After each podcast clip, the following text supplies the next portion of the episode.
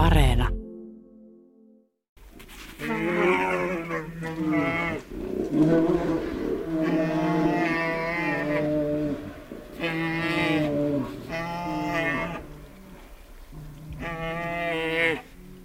Karhu on mystinen nisäkäs.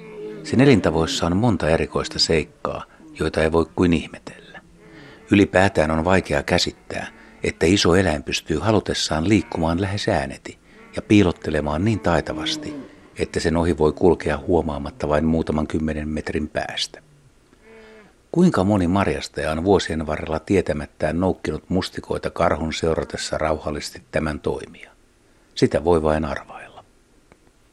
Sekin on pieni ihme, että karhut itse ovat taitavia marjastajia.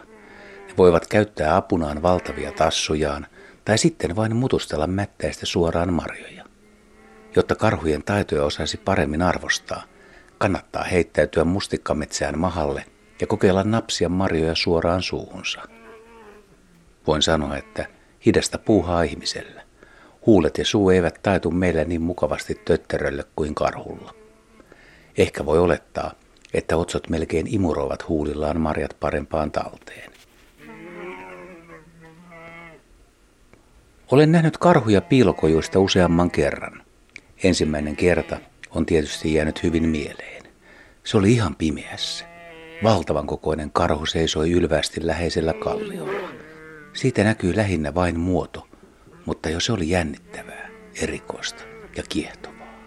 Täynnä syysyön pimeää salaperäisyyttä.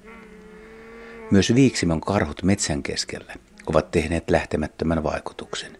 Ne tulevat hiljaa joistain puiden kätköistä ja ovat sitten yhtäkkiä siinä edessä. Miten ja mistä ne äänet ilmaantuvat, siitä ei vaan saa kunnolla otetta. Vain kerran olen päässyt näkemään karhun spontaanisti. Kuusamossa sateisena kesäyön elämisen kylän tiellä. Keskikokoinen karhu tuli tielle, pysähtyi, kääntyi ja nousi seisomaan. Tuijotti hetken meitä. Ja sitten se jatkoi matkaansa ja katosi metsään. Sitäkään ei koskaan voi unohtaa. Jos saisin kysyä jotain karhuilta, niin kysymyksiä olisi kymmenittäin. Esimerkiksi, miten synnytys talvella pesässä ihan tarkasti tapahtuu ja miten naaras seuraavana syksynä poikasineen mahtuu yhteiseen talvipesään. Miten se valitaan ja miten sisustetaan. Samoin askarruttaa, kuinka paljon karhuja kuolee talvipesiin, kun niitä ei kuolleena luonnosta koskaan löydy. Olen myös miettinyt, mitä karhut tuumailevat, kun syksyn ensilumi alkaa sataa. Tuleeko joillekin kokemattomille nuorille karhuille huoli, että taivaalta tulee sen verran noutoa tavaraa, että kohta olisi kömmittävä talviunille? Mitä jos tankkaus talven varalle ei ole vielä ihan valmis, tai entä jos talvehtimispaikka ei ole vielä löytynyt?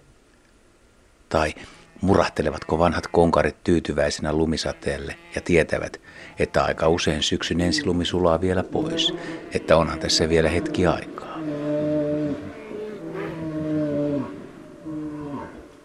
Entä karhun katse? Siinä on myös ihmeellisiä piirteitä. Se on samaan aikaan levollinen, utelias ja jollain lailla ystävällinenkin. Usein sarjakuvissa ja tarinoissa kettu kuvataan ovelana, hieman epäluotettavana veijarina. Susi puolestaan on viekas ja vaarallinen. Ja ehkä ne myös luonnossa sellaisilta näyttävätkin. Mutta karhu kuvataan sympaattisena, suurena, jopa isällisenä, rauhallisena metsään kuninkaana. Sen ei tarvitse kokonsa ja voimiensa takia esiintyä mitenkään pelottavan näköisenä, tarkkaavaisena tai edes viisaan näköisenä eläimenä. Se on vain sellainen kuin se on, metsän kiistaton kuningas. Suurin osa karhuista elää alle 20 vuotta, mutta ne voivat elää vanhemmiksikin, mikäli onnistuvat välttelemään metsästäjiä eikä sairaudet yllätä. Leppoisissa ja turvallisissa tarhaolosuhteissa ne voivat elää jopa yli 40-vuotiaiksi. Voin sanoa, että monta mukavaa asiaa on luonnossa tullut koettua ja paljon on vielä kokemattakin. Yhdestä asiasta olen varma, että se myös jää kokematta, vaikka mahdollisuuksia siihen on tarjottu. Karhun metsästykseen en tule koskaan osallistumaan. Metsänhallitsijan kaataminen ei kiehdo lainkaan ja tunnen myös metsästäjiä, jotka eivät karhun majesteetillisen olemuksen takia halua karhumetsälle lähteä.